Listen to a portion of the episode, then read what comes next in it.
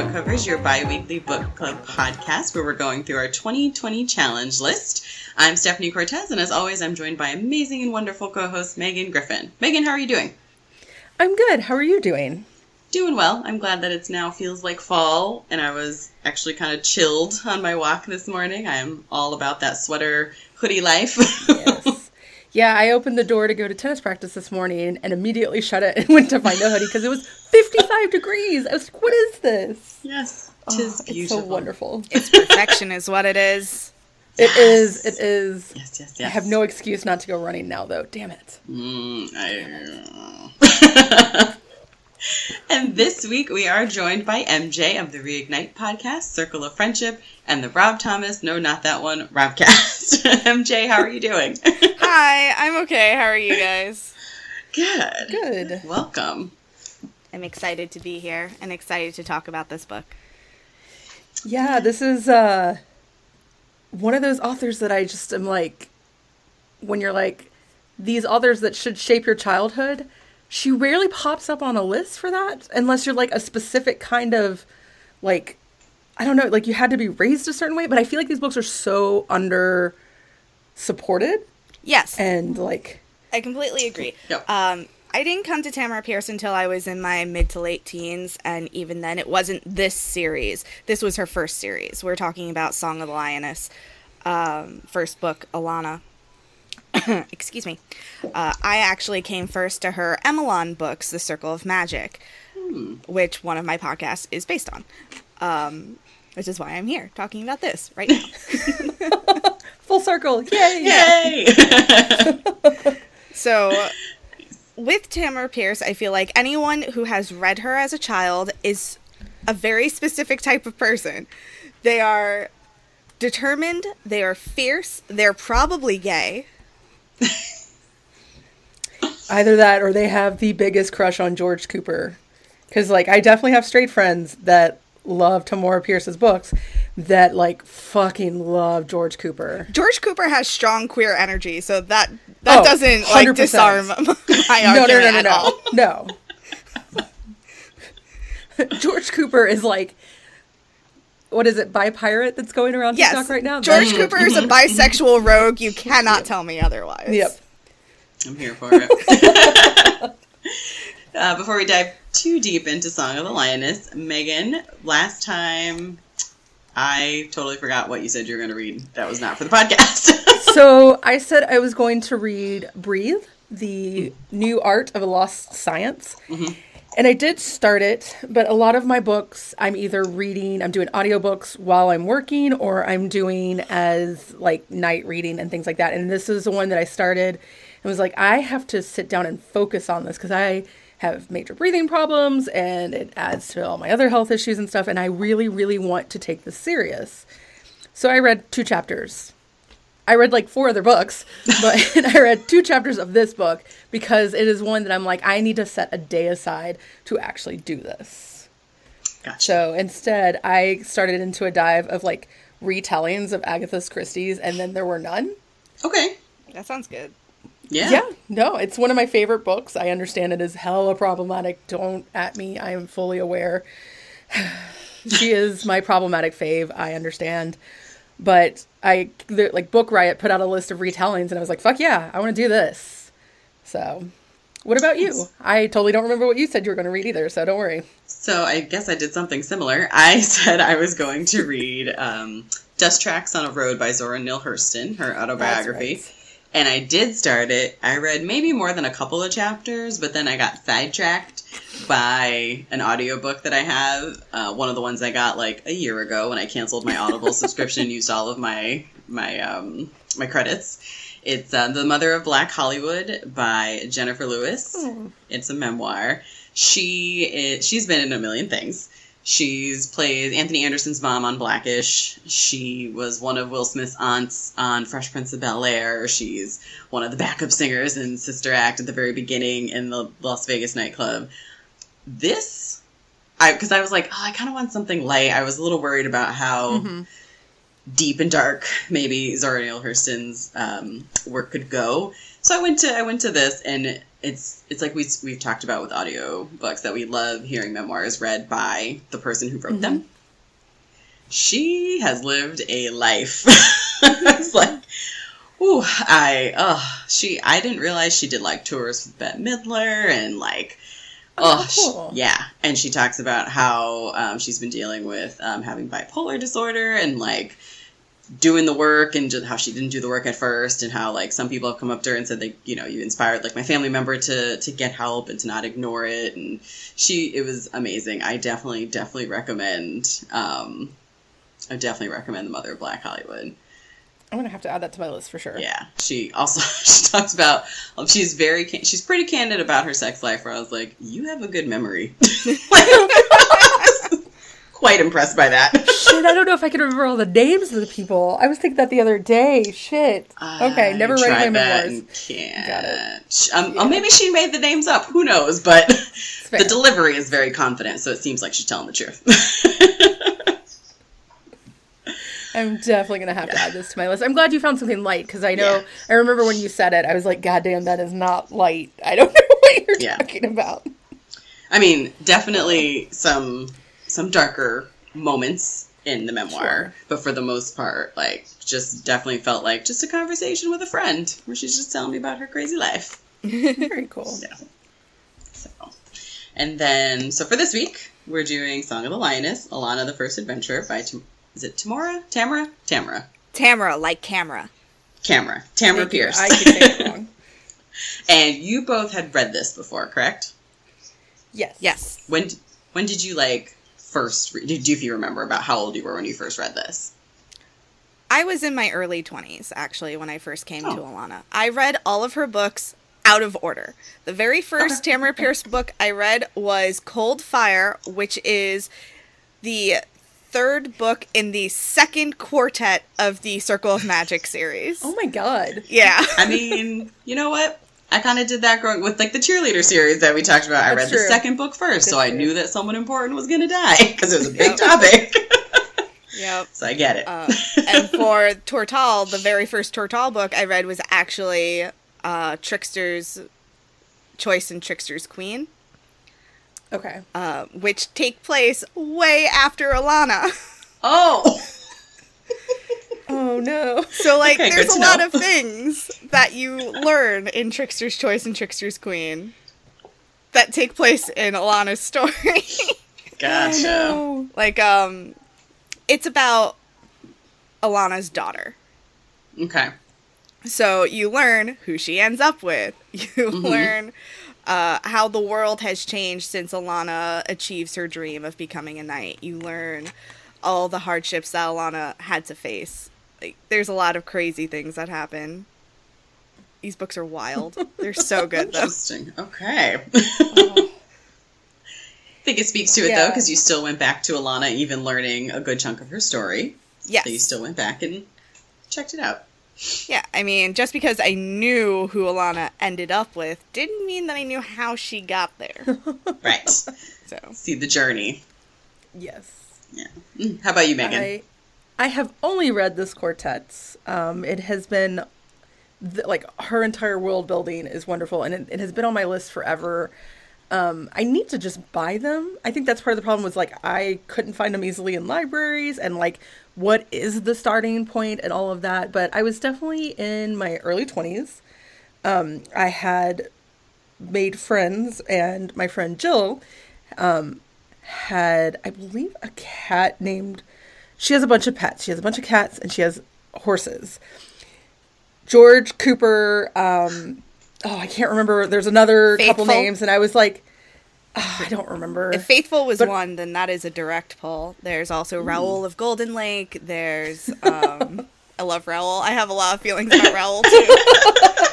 there she had all these and then like um several other friends had read them and i was like okay if you love them so much that you're naming animals like the love of your lives after you know these characters i have to read them so i did the first four right before i got sick i know that um, and i own a couple other books that she's come out with in the last few years but i have not read them because i need to read all these other ones first so I can give you the order list if that would be helpful.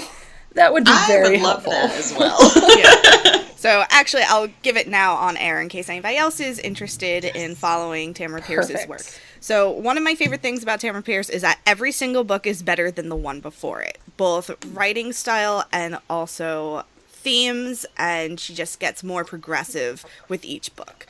So keep in mind that these books started in the 80s, in the very early 80s, so there may be some things that don't make sense given today's uh, political climate or social climate. But as it goes on, you'll see that she actively works to make change in these worlds. So she is aware that when she first wrote them, there were some biases, there were some problematic themes, and I think if she wrote them today, they would be very different.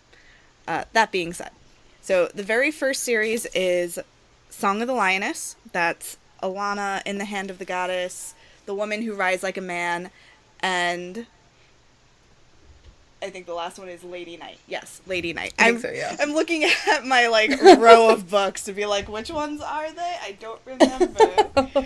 Sorry, I got far away from the microphone there. Um, the next series is called The Immortals. That follows a character named Daine, completely different character. Also, the beauty is that each quartet is kind of self contained. You don't necessarily need to have read the one before it. You'll get all the information and it'll be fine. uh, Wild Magic follows Daine and her uh, interactions with with uh, these beings called the Immortals, and also her interactions with the gods. After that is Protector of the Small, which follows Keladry of Mindelan, the first girl to openly go for her shield. Sweet. So Wow. since Alanna became a knight, there has only been one girl to go for her shield, and that's Keladry. So it's about Keladry's attempt to become a knight in this new world that Alanna has built. Uh, it's very, very emotional if you've ever been bullied. I have to warn you. Oh no. Okay. Like, if you've ever been bullied, if you've ever been assaulted, if you've ever been made to feel small in your life, it's very emotional for that. But I gotta say, it's nice that Alanna goes. This is gonna sound very backwards. It's nice that Alanna goes through what she went through, and then she does another series, and it's not like and everything's forgotten. You know, women Yeah. are just now accepted. Like that is not true. That's not how it works. all. Yeah. Like, so. Keladry goes through a lot of shit to just prove that she deserves to be there. yeah. Um, after that is the Trickster's Duet. That's Trickster's Choice and Trickster's Queen about Allie, Alanna's daughter. And then after that. Sorry, I'm checking my shelf. Yes. After that is uh, the Provost Dog trilogy. It's about Beka Cooper. It actually takes place about 100 years before Alanna. Ooh. Okay. Uh, and is Beka Cooper related to George Cooper? Who knows? Who's to say? what a coincidence. Uh, Beka Cooper is actually probably my favorite heroine of Tortall. She is a young woman who becomes a guardswoman because she believes in protecting people. So, in our current political climate where the uh, police force is an inherently corrupt institution, Beka is very refreshing because she is someone who believes in dismantling corruption. And she actively works to do so. Nice. Yeah, I can imagine that's really hard to read right now. Yeah. But I love Beka. She's very she's very intense. And she's very determined, but she's also sweet and she's a kid. She's 16 and she just wants to do right by people. The people that she was raised near and around and she wants to protect them. And I love her a lot. And one of her romantic interests was designed after Brendan Fraser. And how can you not love that? Okay. Love it so much. Here for this. I love him so much. Um, So- yeah, and that's it for for Tortall. okay. Okay, so maybe the books that I have don't fall into Tortall. You might have Emelan books then. Uh, the one I'm thinking of the one with a feather on it. Feather. Oh, actually, I'm sorry. That wasn't it for Tortall. There's also Numair's books. That's okay. That's one. Yep. Yes. Okay. Numair is a character that we meet in The Immortals. He mm-hmm. is Dan's magic teacher. Hmm. So when we meet him in his books, he's actually much younger. This is a story of how he became like the most powerful magician in all of Tortall. Wow. Right. Yeah, he's intense. He his magic is so powerful that it exhausts him whenever he uses it. He can only ever do big magics. He cannot do small things like snuff out a candle because he just has so kinda much love power. That. Hmm. I love that. Yeah, Numair's really interesting and I like him. There's some con- there's there's some thoughts. I will keep that in mind when I Yes. actually get around to reading these. There's Yeah. some And then there's like a a non non-fiction book or whatever, like the histories or something. I remember it being released. Yeah, it's like a, a, a spy's guide to Tortall. Yeah, that's what it is. Oh. Okay. Yeah. Yeah. That Okay. is written um, mainly because of Allie, because her books are basically about being a spy. Her books are spy books, Nice. uh, and like it. what it's like to topple a corrupt government Nice. Oh. and that put the right seems topical. yeah, and put the rightful queen of color on the throne. Ahem. okay. I kind of love that. Yeah. Um, I remember that coming out because I think the tour it was her husband and maybe her son came with her because they or daughter. Oh crap! I cannot remember who was all at that table. Uh, I know it was her husband and I know it was her kid and I know it was um, like her. I keep wanting to say intern, which is not the correct word, but like she had a team to help her. with Editorial this. assistant. Yeah. Yeah. yeah, I think I was at that same it was- event. Holy shit! We probably sat near each other. I should look for my pictures and be like, I wonder if MJ's in this. Um, I think I had pink hair then. I'm gonna have to look between mine and Mary's pictures to see if I, I find you in the background of one of them. That would be so funny I if like love we were sitting next to each other. Actually, You have was to. I working? It was at Books of Wonder, right? it was at Books of Wonder. I might have God. been working. Okay. Megan, you That's have to so search fun. search your pictures. Oh, I'm gonna have to be very dig them out. I'm gonna have to figure out which which round of pictures that was. Because I used to work all the events. That's so cool. Oh. So it's possible. I hope I hope you had because like when I was in high school, I remember ninth grade.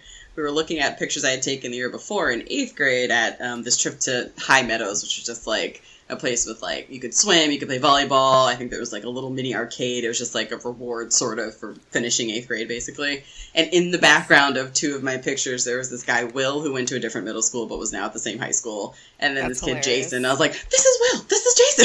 so I really hope that MJ's in your pictures. I hope so. So I hope it's like a sign. yeah. I'm gonna have to dig them up. Meant to be. Yes, absolutely. Swoon. And MJ, I do appreciate you giving the order because I had not, I hadn't read any of Tamora Pierce. I had not Okay. heard of the series or any of her stuff. So I now need to finish this because I really enjoyed Yes. this. I also kind of read the title wrong before I started the book. I thought it said Alanna the First Adventurer. So I was like, wait a Oh, minute, we're getting towards the end here. And I, she's not a knight yet. like, No. when, what has happened? She better not die. No. It's a YA book. She can't die. so then I looked and I was like, oh, the first adventure. So now I just need the rest to see what else happens in her life, basically. Yeah, so many amazing things. She gets a cat. oh, She yay. does. she gets a cat in the next book. Yeah. What's the cat's name? Faithful. Very nice. Uh, Very nice. and Faithful has his own like backstory and magic. He's so cool.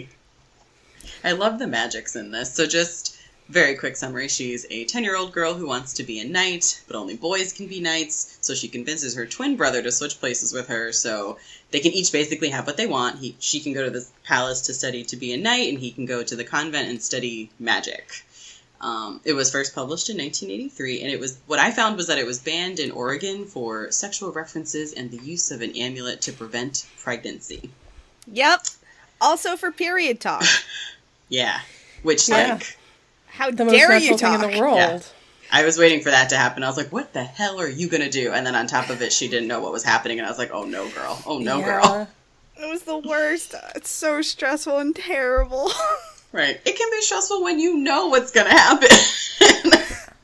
but But she handles it so well. Because I problem think if. I didn't know, I just would have been like, I'm just, I'm dying. I'm curling Right. up into a ball. Right. Fuck the world. I'm out. this, this was like in My Girl when she's like, "I'm hemorrhaging. I'm gonna die." Yes. yeah. my favorite is when she goes to George and she's just like, "Okay, here's the deal. I'm a girl. Take me to a healer." Right. She's Yes. like, "I just need your help. You're, and here's the truth. We're gonna. We have to solve this problem right now." And poor George is hung up on the fact, like, you have seen me naked. What is wrong with you? And I think he's not dressed at the time because she goes to his bedroom and he's like, turn around. She's like, well, I've seen you. What? Just can we just go? Yeah. I, love I mean, it. she's young enough that she's like, I don't what what is the I deal? don't what I don't fucking care. Like Right. what? Right. and that's on being socialized differently. Yeah.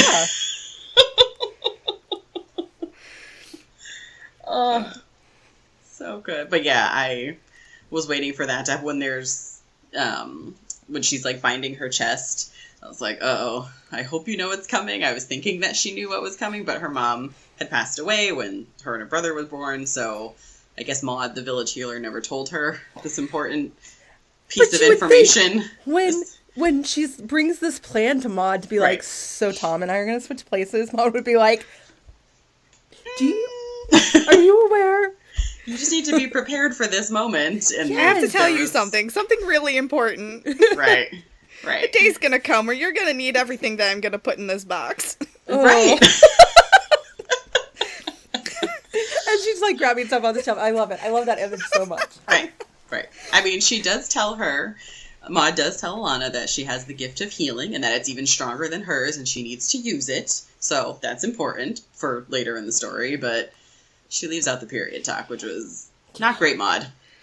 But at least out of the period fiasco, for lack of a better word, uh, we get El- Eleni, Eleni, Eleni.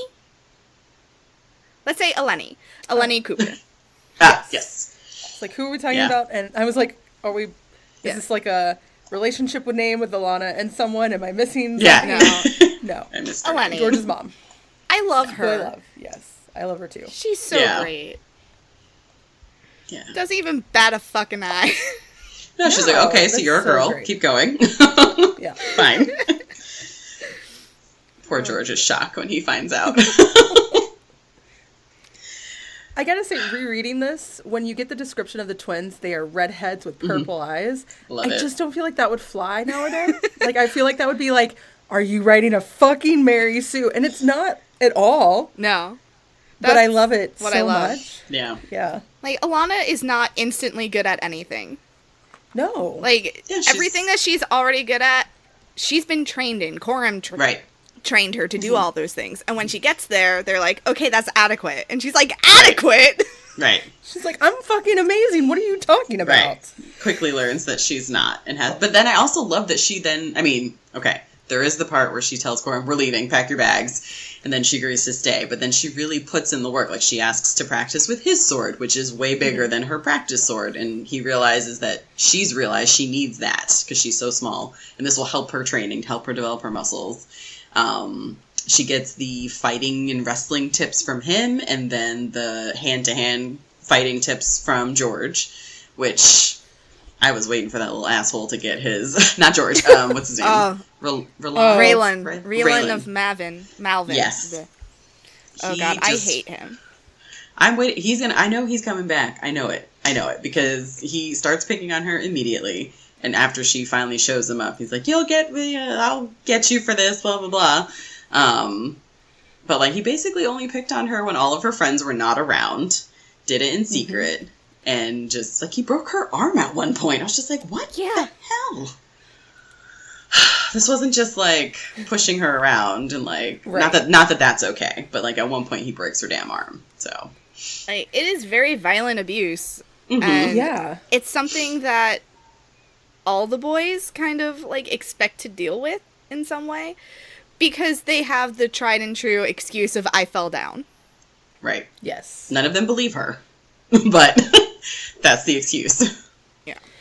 But I kind of like the message throughout this because again, this is a I, YA. I don't know if it's middle grade or YA. I, I think, think- given the way the later books lean, I de- definitely think it goes more YA. Yeah. Um, But the message is kind of like you got to work hard for shit, and it is okay to be strong and everything. But it is also really good to ask for help. And there is a difference between using someone's weakness in a battle to your advantage versus bullying. Yeah. Like all of that is so well handled in this book. Yeah. all of Tamora Pierce's main characters are very determined people. They're people who work very hard, except for Allie in Trickster's Choice and Trickster's Queen. Oh no. Oh, no. Oh dear. Oh no. Well, because with Allie, she was like, you know, I write all these really determined characters. It'd be nice to write someone who just wants to have fun. Okay. that's okay. You that's know what? valid. Yeah. That's Sure. just a different determination. Right. Right. Different goals. Like, Allie's just very much like, I like to party, but I also like to spy. Can I roll them together? okay. Yes, Allie. I like having blue you. hair, but I also like telling lies. How can I make this a career? oh. Allie's great. And Allie is Alanna's daughter. Yes. Oh, I wonder how Alanna feels about that. I'm gonna read and find out. Yeah. um, uh, I would like to take a moment to appreciate Miles of Olau. Mm. Yes, Sir Miles. Appreciate him so immensely because he constantly calls out toxic masculinity. hmm And he's just, he knows. He knows Alanna's secret. Oh yeah. You can tell that he knows. And he's just Oh, like, yeah. uh huh, okay, Right. this is fine. Right. I, Whatever. this is my child now, and I will protect them. Yes. Yeah. Because he definitely, I loved, the, I mean, the code of chivalry where the noblemen just have to take whatever is given to them and just, you know, deal with it silently, no complaints. And like the kids have to do, or the pages have to do that basically from day one where they get all this work and they can't possibly finish it. And their punishment is more work and more practice and more this. And it's, they basically just have to accept that they'll never get it all done and take everything they're given silently. And Sir Miles hates this code of chivalry Yeah. so much. Sir Miles is a good person. he is. he really is. And he de- he he goes to her and he's like, "Okay, Raylan's picking on you. Like I know it. I see everything." And she's like, "No, I just fell." She's holding still, holding true to that. And he's like, "I, okay," but I just love that he's like there for her when they play chess together and they're mm-hmm. hanging out and stuff. And it's just like, I like you. I like this. Miles continues to be great. He just continues to be excellent throughout the entire series. Yeah, there was some of this like I, I I remember bits and pieces from reading this, but it it happened. I read this in a time that um, I don't have a lot of memories from that time period, and um, so when his name popped up, I got like this instant feeling of just like, oh yeah, I forgot how much I love Miles. like the first time it popped up, and I was like, where did that come from? and nice I'm reading this, and I'm like, yeah, okay, I remember this. But I also like the fact that like they don't portray her father as like this terrible abusive asshole. Like he is just I mean, he lost his wife because of these kids being born and he never coped with that. Yeah. yeah. And he became a workaholic because of it and this is why he kind of forgets about his kids and things like that and it's it's not good i'm not saying Right. like he's a good guy or anything but it's like i don't know i just i'm glad that alanna doesn't necessarily come from she comes from neglect not abuse Yeah. It's a and i it's a different kind of trauma. yeah yeah. Uh, we have neglected to talk about another important character, Prince Jonathan of Conté. Yes. prince jonathan Yes. Really, we're swooning over Prince Jonathan. you have to swoon over both him and george And George. Ah, mm, like George. he teaches her how to fight. I'm a big George fan. Yeah. i'm a big fan of both i mean george is my my dude hands down Yeah. but i i think that jonathan's a great best friend I mean, he's a stupid idiot. He's a dude. like, don't get me wrong. But like, I don't know. I guess as someone who like hung out with her stupid idiot yesterday, I feel it. That's fair. That's valid. oh, don't know. I'm just like okay. So when they go to the Black City, and they con- and they end up confronting essentially the nameless ones and having to battle them. When they're talking after, and she says, "Yeah, so your cousin like dared you to go here and sent you to your death. He's like, well, that I don't believe. He just believed that I could, you know, Yeah. you know, rid this area of the scourge. Basically, it's like, oh, you're not being smart, but maybe a No. little blinded, blinded by the family ties, and this is his older cousin. Like they're they've been cousins and friends, like their whole or friends. He thought their whole lives. So, but I'm just like, mm, I feel like George would have a more realistic view of the conversation his the cousin Roger has with them before they go. Yeah, Jonathan definitely has privilege, and it shows. He that, does. like, you know, he has a great like his parents are great, and his family is really good. So like, why wouldn't he trust that? Why would he trust that anything is there's you know his cousin's doing the best for him? Roger is so fucking insidious, and I hate him. yeah. But it's such a good villain. Yeah. I love that we just get kind of at first get it from Alanna where she's like, I feel like I don't like him, but I don't know why. And then I feel like I hate him and I don't know Yeah, why. That's I such a that. mood. Yep. Gut never lies. Always trust your gut. If your gut tells you something is Right. fishy, listen because Right. that is how I find out that more people are terrible than I like. Mm-hmm. Trust your gut. Hmm, And also your brother like when you I guys don't feel know letter. well, Tom. He- Are we going to see more of Tom? Like, am I going to see more of Tom? Okay. You're gonna hear more from Tom in the second book. You'll see him. Well, you'll see him at the end of the second book. Okay. There's not as much Tom as originally intended. Uh, so I'm just Uh, very curious what his experiences were at the convent. Like, Tom. basically what he went through that she, you know, while she was going through X, what was he going through? You know? So he writes her a letter explaining that he plays it stupid Yes. and that everybody thinks that he's an idiot. Um, yeah, that should tell you a little bit of Tom's character. That's But a they- little bit insidious himself. But they do all believe that he's a he's a girl, right? No, Like they don't Know. They know. know that No. he's a boy. They do know. Oh, No. okay, okay. No, the the lie is that he had male twins Right. rather than Yeah. a boy and a Okay. girl. So I was like, are you just going to pretend to have a period every month when you don't know what that is? so, Yeah. okay. yeah, No, Gotcha. no, no. They know he's a boy. I think Okay. uh, the idea is that he's the second born Mm. or something like that. no, he's the firstborn. Oh. He is the firstborn. Okay. Okay. Yeah. I didn't know if they tried to like explain it that way because there was the discussion of like the his path is normal for someone who has more than one son. Mm. Yeah. Okay. Uh, so the priestesses train young boys in magic, and that's why they sent Tom to them. Like the girls always learn magic, is what Alanna Right. said. Right. That's, I think that's why I was thinking, wait, is he supposed to, is he supposed to be pretending to be a girl this whole time? Yeah. I'm still curious what he went through. Like, I- I know he pretended to play it dumb and was practicing on his own after hours by himself, but You learn a Oh, lot God. more of what he ends up becoming oh. into through his letters. Okay.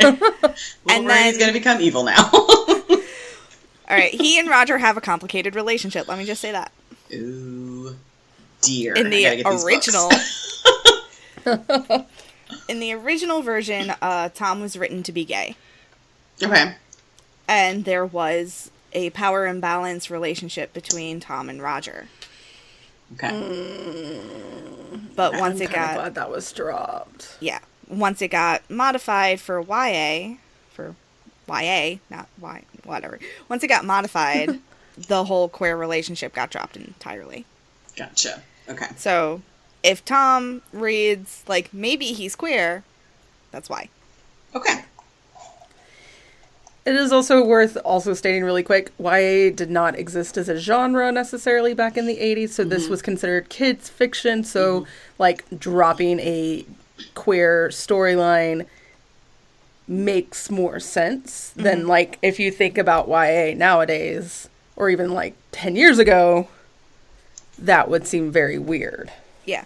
I mean, her original like draft of this had uh, drug and alcohol use. It had queer relationships. It was way more adult. Mm. hmm But in order to get it published, um, she spoke to. Yeah. Let me get a name because it's in here in the afterword. Once I finished on the story, da da da. Where's this woman's name? Ah. Jean E. Karl at Atheneum Books. She spoke to Tamora Pierce and said, "Hey, make these changes, and I'll take the series." No. Wow. Yeah. Okay. It is still a thing today that like women written fantasy is still considered like it's one of my favorite authors writes adult books, but often those adult fantasy books get misshelved in the YA section because it is really hard for people to believe that women can write adult fantasy mm-hmm. books. Yeah. Mm-hmm. And it's kind of sad that that's almost 40 years ago and it still has improved some but not Yeah. Not a ton. Like during that time, she got 100 pages to tell her story, which is why it feels like the pace is so like Yeah, I mean you are dead in the middle of it. Like it's Right. four years that take place in one book, and Right. it, Yeah. it keeps going. Like the next book takes place over four years. Wow. Yeah. Um. I love these books. I just very I get very emotional. going. I just start crying. Like Miles is nice to Yeah. a lot, and I'm just like, oh god, you're such a good dad. And he's not perfect. That's Right. the other added bonus. Is like Yeah. they, you know, I she becomes his page, and or it was actually maybe when she was like, I enjoyed the class, and one of the kids are like, he's an alcoholic. Just a heads Mhm. up. And like, cool, but he's not. It's not played terrible. I I just I really really enjoy like some of these turning over of tropes that in 2020 are a lot of these have become tropes of their own but seeing them in 1983 is really really cool Yeah. Yeah. so excited to continue the series I and then go past it i'm going to go past it this time Yeah. I Yeah. believe in you. The whole world. Get the whole world, like the whole, you know, story, the history. Her exactly doll is really good. Uh, I think the reason why I gravitate a little bit more towards Emelan, though, even though I do love these books, is Emelan has less of a focus on romance. There's a lot more diversity, Mhm. and the magic is very different. Um, okay Meg, I know that you craft. I don't know if you craft, Stephanie. Uh, like knitting, crocheting, Mm. anything of that nature. I like cross stitch. Okay, awesome. So the crux of the Emelan books is that the everyday things that we do, these like little crafts, all have magic of their own. Okay, I love this.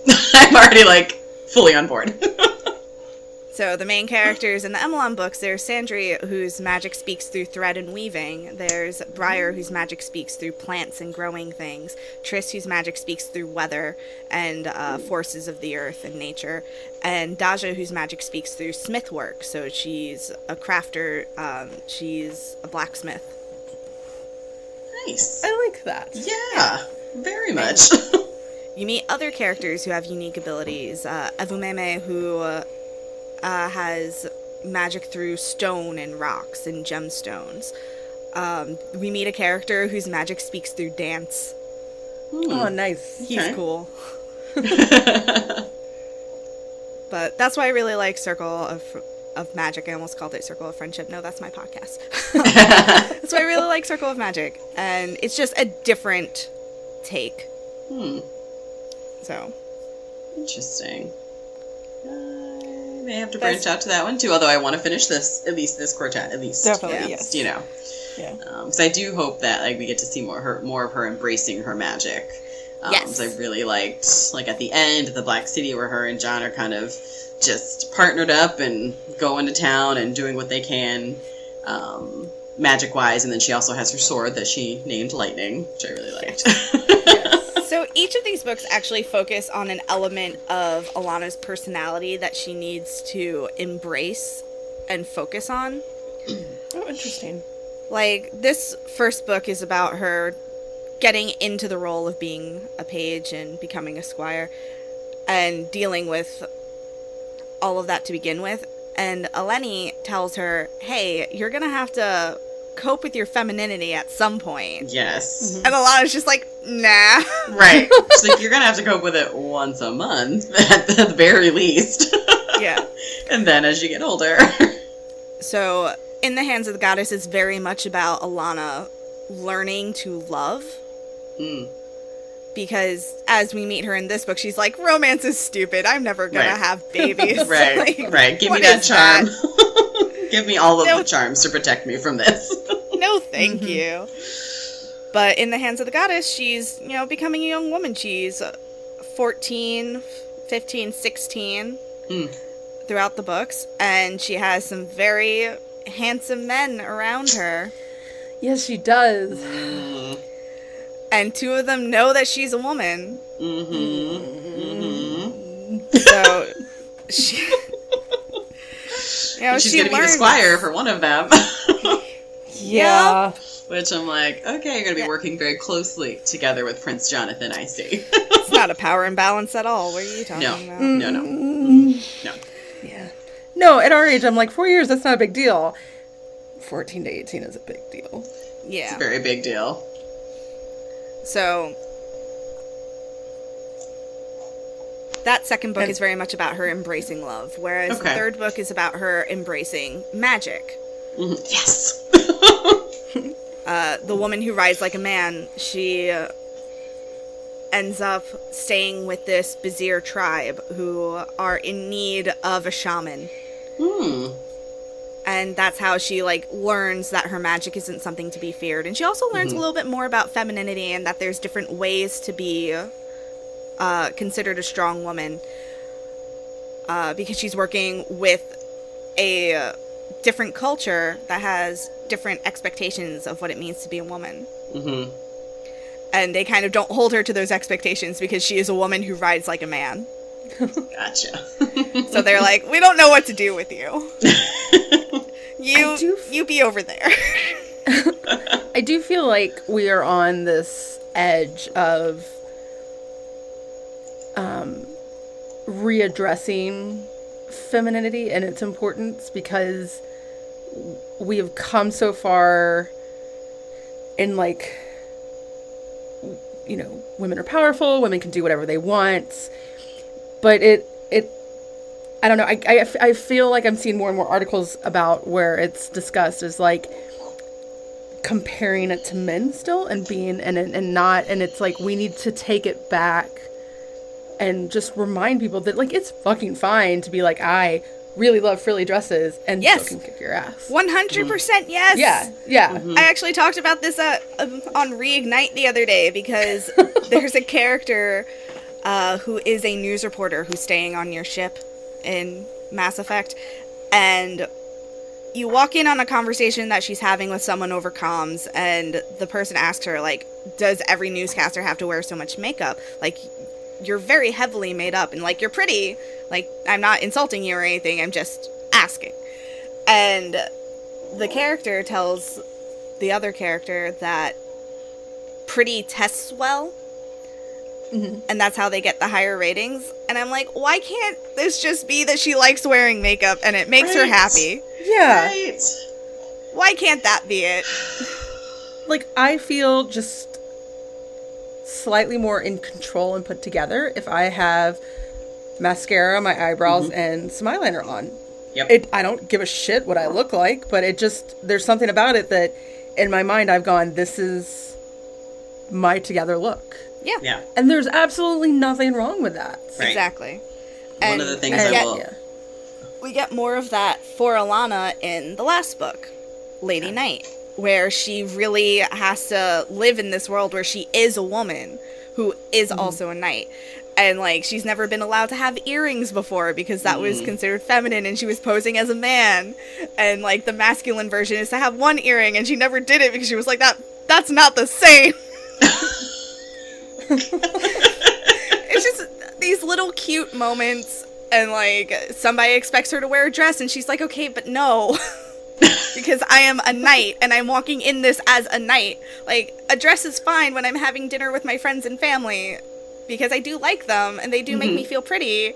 But like i'm walking in as a representative of the crown. Right. i can't be wearing a dress to this. She's so great. I love it. it's really really good. Love Yeah, I know there are some some issues with how gender is handled and and um I totally just blanked on the word. Representation? I, I don't I fucking let me I don't know. Start don't the know thought over. My brain. Jesus Christ. Um when she's you know has her period and, and the discussion that happens it is basically like you're born this way you need to kind of just Yes. accept it I remember reading that. yeah, it reads very different in today's world, and I can also see people. You know, I'm not saying that nobody in in '83 was reading this being like, "I'm offended," because I, I truly believe that there were people that did, but I enjoy that it's not like um, you're talking about the way that it's like accepting these parts of yourself. I don't know. It's like a a, a bridge almost like I, I don't know what I'm I guess so many YA books nowadays are about like this strong girl being put in this world where it's like you don't act like you're of that time. You act like you are from the 2020s and that you've been dropped into the 1800s and like there's fucking nothing wrong with the women being women in that time. Right. And I don't know, I guess like hearing that this is something that is a focus of the series really helps with that one moment where Yeah. it was like, oh, reading this and today, this is not great. Right. But- because that language is very like it's very transphobic if I were to say that to a person mm-hmm. now, right? Mm-hmm. Exactly, yeah. But Eleni is saying it to Alanna, seeing her as a cisgendered girl who mm-hmm. just wants to do boy things Right. and wants to leave certain girl things behind. I wish I could leave that behind as well. Right, Yeah. which is valid. Yeah. We're talking about periods in this Right. point. So like They that's a totally valid thing. I have an IUD and it probably needs to get taken out and I dread my first period after having my Oh. IUD Oh, taken sorry. out. It's going to be a nightmare. Um but that being said, that language isn't great. And I think we all know that. And I think Tamora Pierce knows that now. And I think Yeah. if this were to be rewritten today, hmm I don't think that language would have been used, or at least Yeah. if it was used, it would have been used in a sense of this is a person that is challenging Alanna, and this is not the rhetoric that is correct. Like, we are not mm-hmm. supporting this rhetoric. This is Right. rhetoric that exists, and we are not supporting it. Yeah, she definitely, if you follow her on any social media, you will see that she is incredibly progressive and mm-hmm. all about supporting these social causes and has learned, does grow. Um, again, just another childhood author or young adult, whatever the fuck you would call it. Yeah. Someone who should be defining people and proving that just because you did it and helped define a generation, you gotta keep learning. And it's just, it's really nice. There is a trans character who appears in the Beka Cooper books. Oh, Cool. nice. She's very great. Um, it's not handled very well, but Okay. it's also when there was this push for more diversity. So, like, it was an attempt from Gotcha. a cisgendered Okay. person who didn't really know what they were doing, Okay. right. but it was an attempt, I guess. Right. Like, that's not intended to be a defense, but Yeah. that's where we are. No, I know, and I hate the argument like uh, you got to treat things like they're of their time, and and and I get it. I know that's such a bullshit argument, but you kind of do. I mean, I think Uh, it very much depends on how the uh, person who created it has changed since. yes, Mm-hmm. yes. If Have they're willing learned? To sit, yeah, have they learned? Have they progressed? Have Right. they, you know, kept up with what's going on? Has their work grown? Yeah. Mm. And I very much think Tamora Pierce's has. She actively wants to change things that she got wrong in the Alanna books. Like there's um this kind of power imbalance between the Bazhir people and Jonathan's kingdom. hmm And the way that it got resolved was kind of white saviory. Mm. And Tamora Pierce has since said, like, I want to fix this. I want to give the Bazhir people back their agency and their independence. Like, Right. I should not have done that. At that time, it was the right Mhm. thing to do. It was the thing to do. Yeah. yeah. But it was wrong. And now I have to fix it somehow. I like that critical thinking of yourself and your works and not just doubling down on this is what I did then, so it's fine right now. And Yeah. I'm just like just close like blocking your ears and not lis- willing be willing to listen and learn and progress. Yeah. Yeah. I think you nailed it on the head with one of the first things you said, which is that each book she writes feels better, gets better, sounds better. And I that's just how it has to be. Like Yeah. you- Yeah. I don't know. If you're I, not growing, then what the fuck are you doing? Yeah. Yeah. And like, um, I read the this quartet about the same time that I also read um, the Twilight Quartet, and have recently reread the Twilight books and the new one, expecting this growth from Stephenie Meyers. And I'm not trying to shit on Stephenie Meyers because like. I, I, I have such a weird respect for her. That's just a whole nother story. But her writing hasn't changed at all. And I No. was very disappointed in that fact. Um, and maybe it's because she just took the same book that she had started 12 years ago and kept it and didn't change it. And uh, maybe she'll put out a book next year and that'll change my mind about the progression of her writing. But um, I don't know. I guess like this is where my mind has been, where it's just like, God, it's been 12 years. You should have grown. Yes, a little I bit. completely agree with that. Like that's why I'm constantly like going back to school for writing. I gotta be better. Mm-hmm. Gotta change. Yeah. I also love, I follow her on Goodreads and her just commentary. She reads so much and like her commentary on things. And they're never like big reviews, but it's like she makes notes of things that she likes and things that she doesn't. And it's wonderful because not a ton of authors do that, understandably. Yeah. Um, you don't want to sit there and bash someone that you could end up being on a panel with. And I don't think she's bashing anybody, but I just really respect like understanding what she enjoys and just that reminder again that like authors should be reading. Like if you're going to write, you should read. Yeah. One thousand percent. Um so Stephanie, you were not on call yet when I told Meg this, but I wrote a letter to Alanna a few years ago What? that Tamora Pierce found and wrote a very short response to, like two I didn't realize but- she found my it. I God. just assumed you sent Yeah. it. yeah, I, thought I mentioned that she found it and she like reposted it and said something about it. I love it. Oh my gosh. Uh, so if it's okay with you both, I'd like to read this letter. yes, please. Yes. Dear Alanna, this wasn't my first time visiting you.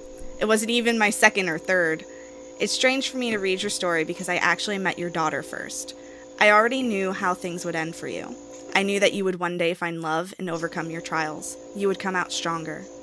Alanna, I wish I knew you when I was younger. I didn't find you until my 20s.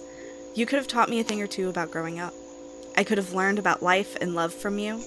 One of the things you taught me is that I don't need to deny any part of myself in order to be taken seriously. I can be feminine and strong. I can be smart and silly. I can be 100% myself without regrets and screw anyone that says I can't. You also taught me about love. There's so many different kinds of love in the world, and you saw, after a while, that they all demanded to be felt. Though you resisted your love for John, you came to terms with the idea. Your love was so strong and overruled your fear and allowed you to open yourself up. You experienced a different kind of love with George and again with Liam, each time finding it easier to allow someone into your heart and recognizing when the love would work and when it wouldn't. The only way to be happy in love is to find someone willing to accept all of you. Thank you, Alanna. You are one of the most important characters I've ever read about, and I will constantly point to you when someone asks for recommendations. Thank you for being the lioness and completely, unashamedly yourself. With love, MJ. I love that so Fuck you much. to hell. I'm crying. Oh, that was beautiful. That is so beautiful. Tamora Pierce's response was Alanna read this and the notes and then went into her private room and closed the door and didn't come out for a while.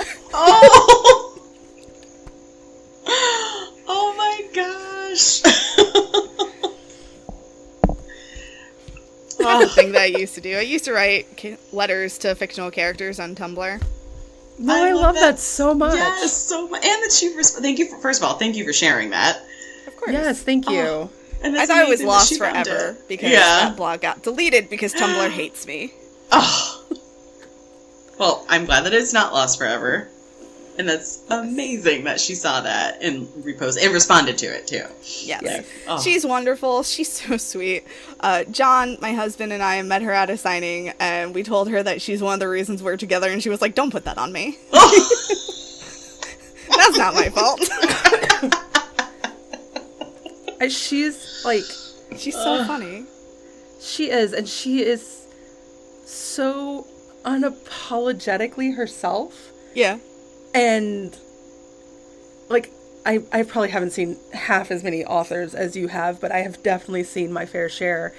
And there's just this vibe about her that is so amazing that like I I mean I Mary is a huge fan. I I am a fan, but like Mary should go on like and come and talk with you because she and Jill could I mean, I just would sit there and be like, "Cool guys, I'm gonna go find my Animorphs books or something. but um, like, I, both times that I went to her signings, I was just like, the second time I was so excited to go see her again because it's just like this. It's she's who I want to be when I grow up. Me too. When I grow up, I want to be Tamora Pierce. And she actually has used that line in her books. Her characters has said, "When I grow up, I want to be her."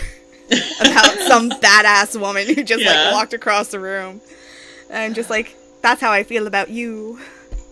I want to And be I her. love, I love your letter. It is Yes. exactly what I was feeling, and where it was just like, damn, I wish I had read this when I was younger because Yes. I Agreed. already had strong people, strong characters that I Mhm. looked up to. Um, I wonder what I would have been like if I had Alanna. Yeah, agree. Yeah. Um, another thing that Tamora Pierce said that I love, and I have to share it because it'll make you both laugh.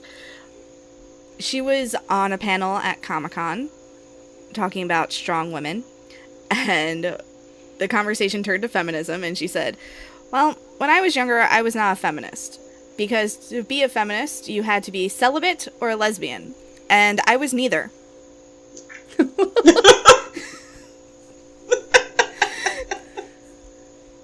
I was just like, That is Yes! amazing. I love you. She's my hero. oh, she's so great. Oh, I love it. I have so many feelings about her and all of her characters and all of her books. yes. And Keladry of Mindelan and her definitely gay maid Lalasa. Ugh, so good. It's just to bring this back around to the fact that like we're reading this because it's it, it ended up mm. on a banned book list or a challenged book list for bullshit reasons. God, like, Bullshit things reasons! we're talking about. Like I could understand nowadays where it's like, hey, this one section gives me issues that you know that we're talking about in a very like critical manner. We wouldn't ban this fucking book, but No. I also don't believe in banning books or book burning, and so um this is a whole nother story. I just had like a flashback to an entire Facebook thing going on right now. Um, this book was banned But- because it talked about feminine bodies yes, as Mm-hmm. more than just props. Mm-hmm. exactly. And the fact that like it- you can't make the argument that like period talk needs to happen at a certain age because I was in fucking fifth grade. I was ten, Yeah. so it's like right. She might have been 11 by that point, but either way. Like, Yeah. Yeah. it- the- it fucking happens, Yeah. guys. Like, thank It's- God I had like a mother who was like, "Hey, I got mine really early. Mm. Um, I'm gonna talk to you about this really early because like hopefully you don't, but also this way you know what's happening." right. Yeah, I really don't remember my first period, and I think that's a good thing because it just wasn't traumatic for me. And I think Yeah. I had been prepared enough. Mhm. Like my mom's not a big talker, but I think she like kind of gave me the heads up. Like, just by the way, if like you end up bleeding, just come talk to me. I'll be fine. Yeah. Like, My mom gave fine, Don't worry me- about it. My mom gave me a book about like puberty and body change. She's Yes. like, I think you need to read this, and that was it. And when I asked her about that as an adult, she was like, Yeah, but your school taught you sex ed, and I was like, Not really, but I mean, I was prepared No. enough from the book. And then my stepmom was very much like, we're going to discuss this book in length. And I was like, I don't want to talk about this book with you. like, but okay, fine. But like, My it was- parents wouldn't sign the form. I'm very oh, lucky I know what sex is. Oh no. I made a comment. We were watching In the Tall Woods last night, which is not a great movie for the record. And they start giving CPR to a pregnant woman, and my first thought and went left my mouth was, "You're going to injure that baby." And Josh was like, "Where the fuck do you think the baby is in the body that like doing CPR is going to damage it?" And I was like, "A rib could break," and like because the way my brain works, a rib breaks shoots off into the you know the baby, and he just like to pause the movie as he like died laughing. Thankfully, understands my brain enough to be mm-hmm. like to not be like we need to fucking talk about you know Yeah. women's bodies and, like having babies, but like because I say shit like. uh, He was like, "This is like the time we had the conversation, and your argument was just like one day the wind will go away." And it was like, thankfully you've known me long enough that like when I say this shit, there's like there's a meaning somewhere in there. Yeah. it's usually something bullshit, but I just was like, "Fucking hell, sex ed, man." Yeah. you know? Or I, I actually genuinely did have to take a second and be like, yeah, no, that actually wouldn't happen, but man, like my first reaction was definitely like that rib is going to hurt the baby. Welcome to what Southern sex ed taught me. Oh. Before we wrap up, I very much want to be angry at Tamora Pierce, though, because she has created a world in which you can drink a cup of tea to get rid of a cold. You can just mm-hmm. wear a mm-hmm. fucking necklace mm-hmm. as I know. As birth control, give me that as necklace. birth control. Where do I get that? that necklace? I will wear it every day. I can understand that being challenged. I still don't agree. I can understand the the amulet being challenged because like we shouldn't be teaching kids sex, but like clearly we should be, guys. We should be. Yeah. If, we sh- if we're teaching them about periods, we gotta teach them about sex. Yes. Like, and we should be teaching them about both comprehensively Exactly. But yeah, yeah. to boys and girls because boys need to know that women can't and girls can't just hold in their periods. They need to understand how that works. Like, Yes. Oh fucking Okay. hell, yes they do. But yeah, I would love, love to be able to have just some homeopathic, like get rid of cold Mm-hmm. shit. Like neti pot works, but you still gotta work at it. I just would love to have just like a cup of tea and be like, man, I feel so much right? better. Like, fucking magic. yeah, So mad at it. yeah. I just wanted to be angry about that. That's all. No, I, that's an incredibly valid thing to be angry about. Like, it's not fair. I want my birth control amulet. yes. Damn it. I should not have to suffer. Yeah, I agree. And she didn't have cramps. Maybe she gets them as she got. Because I know I didn't have any when I was younger, but they've gotten worse as I've gotten older. But I'm just. I think she oh does no, I get them. definitely did. Oh, she does or doesn't. Yeah, she does. Oh, I hope that there's an amulet or tea to help with that because I would fucking love for that because I had to have surgery for mine. That's why I got my IUD, so I wouldn't have cramps ever again. I tried Yeah. the IUD, but I'm too paranoid. I basically convinced myself every twinge in my pelvic area was like an ectopic pregnancy and my fallopian tube was going to burst. I can't. I'm too paranoid for it. For it, I would fair. wish that my brain didn't work like that and would relax a little bit. but it won't. I've tried made another twice. comment last week that just I just thought of, but I'll I'll tell you guys later. Okay. Yeah, no, I, I, I can't. I've, I've had blood clots, so I can't be on really any kind of like IUD Right. or, or pills or things like that. And it's, it's genuinely like, at least I kind of have the um, we don't think you can get pregnant, so like, good luck if you ever decide you want to have kids. But I still, you know, it's a panic. Like, fucking yes, I would wear it. I'd get that shit tattooed in Yeah. somewhere. Like, like dig out some skin and like, can I just wear it on my forehead? I don't know. I Right think if you above the just wear eyebrow. it, I think if you just wear it like a necklace, it'll be fine, Meg. But but I lose shit. I don't think you Yeah. understand. I lose jewelry constantly. You are committing to this amulet. You're like, no, I need this like in my Can I swallow Like- it? Like. Oh, this is why I don't keep expensive jewelry. That's fair. Oh, well, if you both keep reading, please message me and tell me Yeah. all of your feelings. definitely. Yeah. I'd love to re-experience these books vicariously through you. Wait, Megan, have you read the next of this series or no? I have read this. So I read this entire quartet, but it was within months of my car accident, and basically my twentieth and twenty first year. Mm-hmm. I don't fucking. I th- I remember snippets. Yeah. Like there are conversations that I've had years later where someone's like, like I had a friend that applied for a job in Australia, didn't get it, and I was like, when the fuck did you tell me this? And she's like, hmm. three months ago. Not a clue. Not a damn clue. Okay. So I don't want to spoil oh. things because I definitely want to continue with this. So I don't want to spoil Yeah. things for you if you're. I remember big things. Like I remember who she ends up with, and I Okay. remembered like the general like who the big bad is, Okay. and some other things like that. But like Cool. definitely couldn't remember. If you had said Sir Myles, I'd been like, "Oh, that name brings happiness to me," but I wouldn't have remembered who he was. Yeah. Okay. I do also want to shout out to Mark Oshiro of Mark Reads. Mark Reads would be a really good companion Yes. for this because Mark has some really great insights uh, to the themes throughout the books and the things that are problematic, but the things that also worked well and how those things can change. I think Mark is just a really insightful person, and Fuck yes. Mark covered all of Tamora Pierce's books, just all of them. So Mark's blog is a really good companion if you're going to go through all of Tamora's books. Nice. Thank And you. if you can find any other like books or shows that he's done, because I They. found him through Veronica Mars Uh, I'm years ago. I'm really sorry. Mark came out as non non-binary recently. Oh, sorry. Thank you. Okay. Yes. Okay. Uh, haven't kept up with that. Thank you. Um, I followed them after Veronica Mars. I was it was one of my Veronica Mars rewatches several years ago, and stumbled across their blog, and yeah, definitely, definitely agree. Great recommendation. I think it was Tamora Pierce that got me to Mark's blog. And then I just stuck with it for Veronica Mars as well. I think maybe those were happening at the same time. Oh god, I can't remember. I also read all of Mark Reads Twilight and Mark Reads Harry Potter because those are great. I need to do that.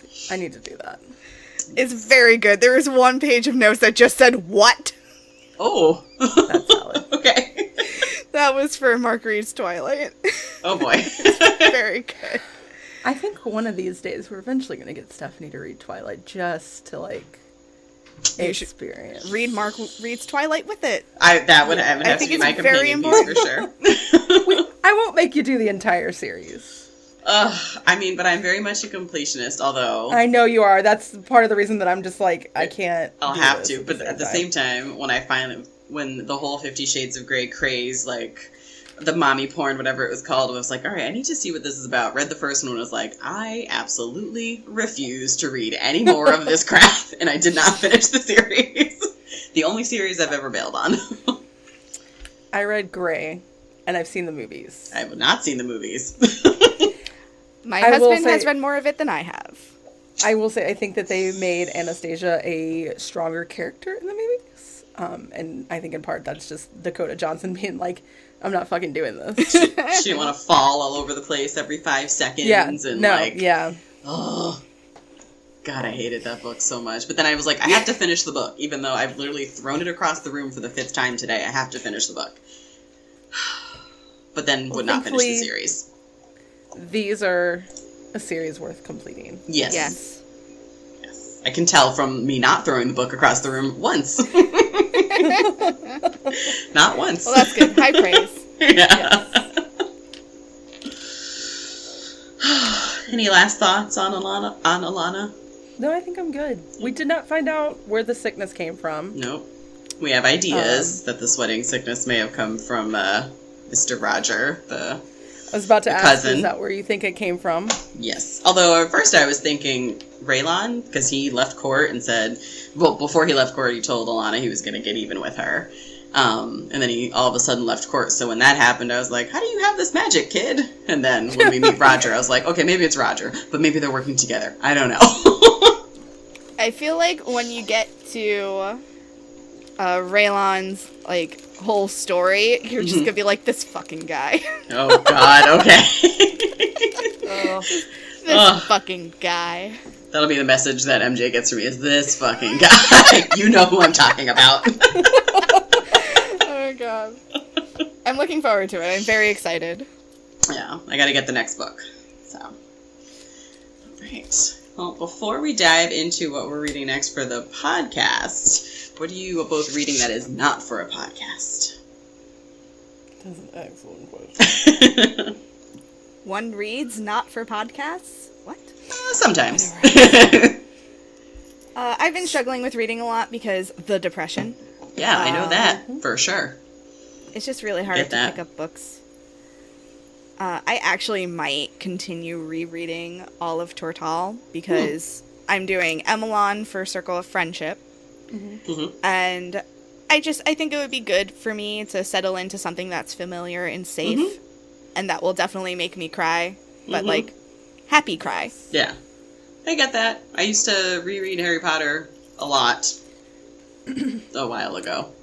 Yeah, I actually like um somehow have ended up in James and Lily fanfic TikTok. Okay. And too. um, which is wonderful by the way. and um definitely was like, man, I need to read some fanfic because like the same thing, that comfort level, those tropes that we know, but those characters that we love.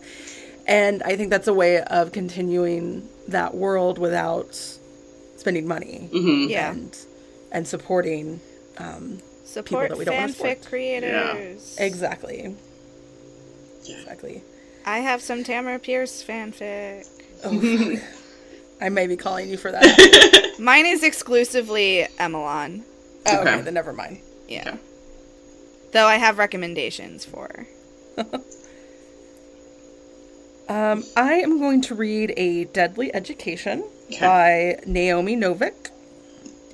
Um, I have started it a few times and need to sit down and actually do it. It comes out September 29th, so it'll be come out in between our off weeks.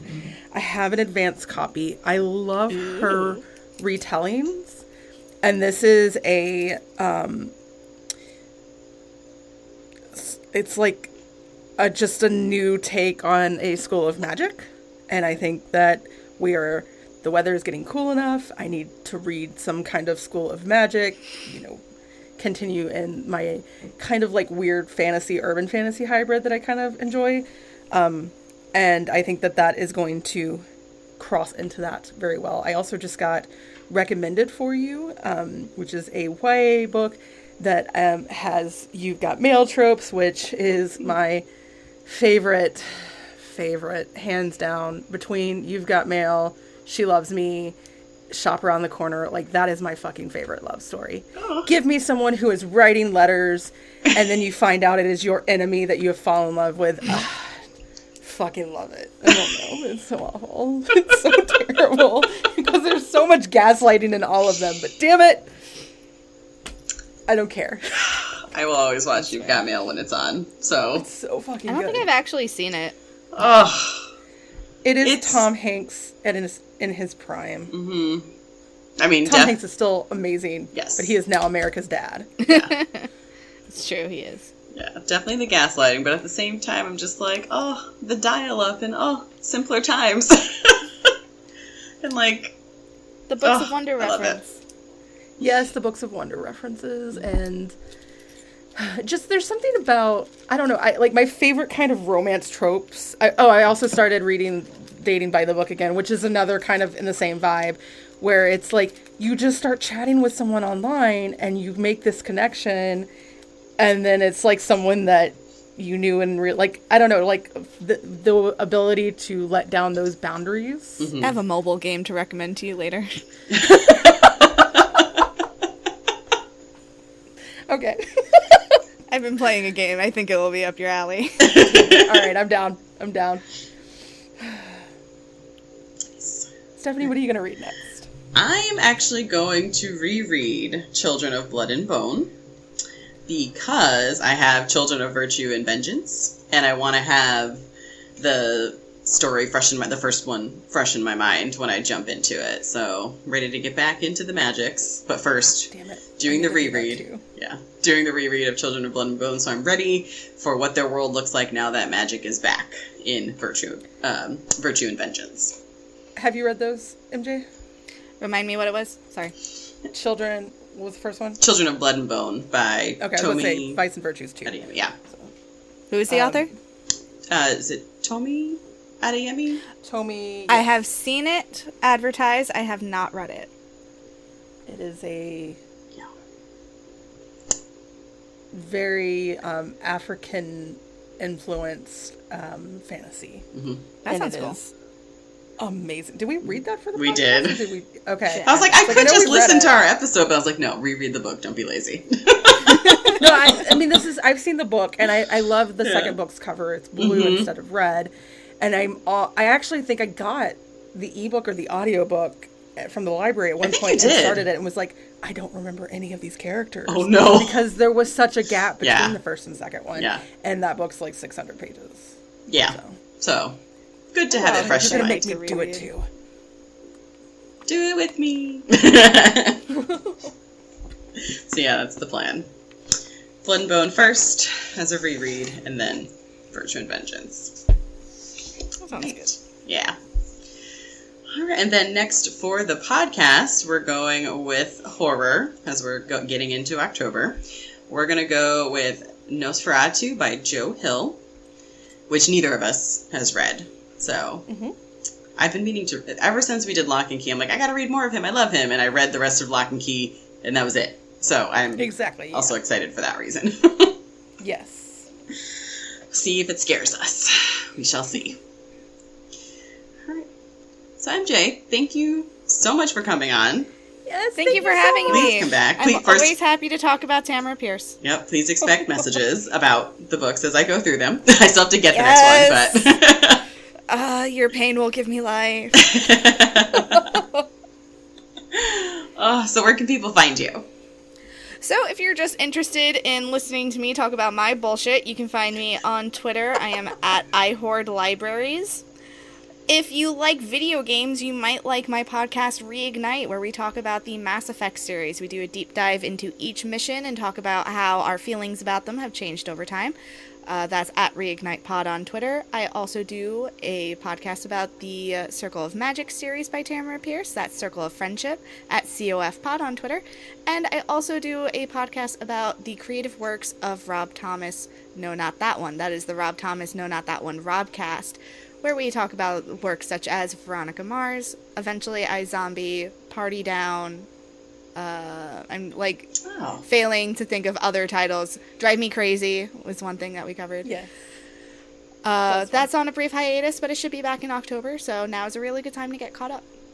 Yeah. Nice. Wait, Drive Me Crazy like the movie? Yes, he wrote the screenplay. What? I haven't seen that movie in years, but what? Yeah, okay. we It's- covered it. It's still wonderful. It's still it really good. I will always Uh, enjoy Britney Spears' music video for Drive Me Crazy. Yeah, the movie. I made everyone watch. it. Yes. I mean, yes, you We- should, because also that version of the song is better than the original version on her album, her first album, if I'm being honest. We did a uh, network-wide watch of Drive Me Crazy uh, to celebrate finishing season one of the Robcast. And um, once we finish season two, we're actually going to have Meg on, and we're going to talk about Rob Thomas's young adult novel, Rat Saw God. Thanks nice. for reminding me of that. Oh, it's not for a while, so you're fine. I know it's not for a while, but this was like, I'm coming on. What am I doing again? it's fine. Oh, You'll be oh, fine. Oh, well, thank you again that for was- coming. Oh, thank you. This was great, and I don't know. Did I don't know exactly? Did you I, did you suggest the book? I can't remember how we came with Yes. deciding this. yes. Yeah, I think I did. Thank Yes. you for bringing this into my life because I'm so excited to read the rest of it. I'm very happy. I'm very excited. I'm so glad that you guys are part of Certain Point of View now. yes, I don't think I said that at the beginning. it's fine. We're talking about it now. Yeah. Yay! we would have worked it in. Don't worry. Still getting used to it. Yes. If uh, you somehow missed last week's Mhm. episode, which is understandable if you cut it out halfway through because you wanted to go read Eliza Cole's book, As you should have Um, if you haven't read it. yeah, we are part of Certain Point of View Network now, which is where all three of MJ's podcasts are as well. And it is so amazing and just so much different kind of content that you can dive into. Like whatever you want. I mean, MJ alone, that's three different mediums. right. Like fucking amazing. So great. I it. really need to play Mass Effect. Damn it. You do. I know. I've I never know. played it. Uh, hmm. But MJ's already got me falling for Bird Boy. Yes, Garrus Vakarian is the best. Hang on. Hang on. Hang on. Without me ever having played this damn game. yeah. Yes! This is my boyfriend. this is my boyfriend, Garrus Vakarian. He is basically Batman, okay. except without the money. Can't get him back on the wall. It's fine. Oh. Um, the thing that I love about Mass Effect is that it allows you to explore morality. It allows you to explore space, and also you get to have so many relationships with wonderful, wonderful aliens. And I believe that romancing aliens is an allegory for being gay. So that's me. okay. Nice. I know my boyfriend's played it and likes the games. I just haven't. See, you have access to them. I do. Yes. I do.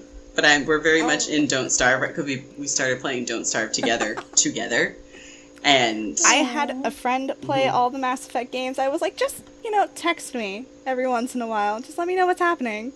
Because there's a big dramatic thing that happens at one point. Mhm. and the messages that I got gave me so much life. just, Always MJ? great. MJ? MJ? Always so much fun to introduce someone to your fandom. It is. Yes, it's it so is. I got George playing Don't Starve, the singular version, and I would get texts from him about how he was building up his base camp and there were werepigs and doing this, and I'm like, I love these messages. like we were driving yesterday and like like a piece of like grass, like kind of the way it blew across the road. We were like, I was in my head, I'm like, those are like the tumbleweeds and Don't Starve together. And what did I hear from him? It's like tumbleweeds. It's like Aw. yes. you know you found the one win. Right, right, right, right. They embrace the don't starve. For me, that's my thing. You've embraced the don't starve and the don't. Although he's getting me to play don't starve together because that shit's hard. it's harder than the, the hard. singular one. Just wait till the references slip into your wedding vows. okay. Did Mass Effect slip into yours? Definitely. I believe. And it. also in the best man speech. Ah! Oh, so great. Nice. I have to send you a video of my wedding just so you can see that. My I don't go to a ton of weddings, but the favorite my favorite one that I've gone to in the past few years, um, fries got slipped in, and I was just like, this makes me so fucking happy because it's like. It, it was the bride when she drinks she I mean she fucking loves fries but then when she drinks she fucking loves fries and so working fries in I was just like nice. just makes me happy That's great. That is delightful. So I don't know what I was gonna say never mind Probably your wrap up. probably Probably. it's not my week Okay. I didn't want to cut you off if there was something else. All right. Well, thank you again, MJ, for coming. You're welcome back anytime. Yay! So go check out lead MJ. my way into another friendship. Yes. No, seriously, at any point you're like, Yeah. hey, I want to read this book, and we'll be like, all right. yeah. I mean, our challenge Sure. is kind of like a loose. Hey, It's like- 2020 is just what it is. Yeah. Yeah. It'd be like that sometimes. Yeah. Yeah, we're adults. We can do what we want. It's our podcast. We did a banned book. It, that We was on our list. It Like, was. we did do our challenge this time. Right. We were good. Good Yay. kids. Yeah. All right, so go check out MJ's podcast. Go check out Certain Point of View Network. Come back to join us in two weeks with Nosferatu. And in the meantime, keep supporting your local libraries and black owned bookstores.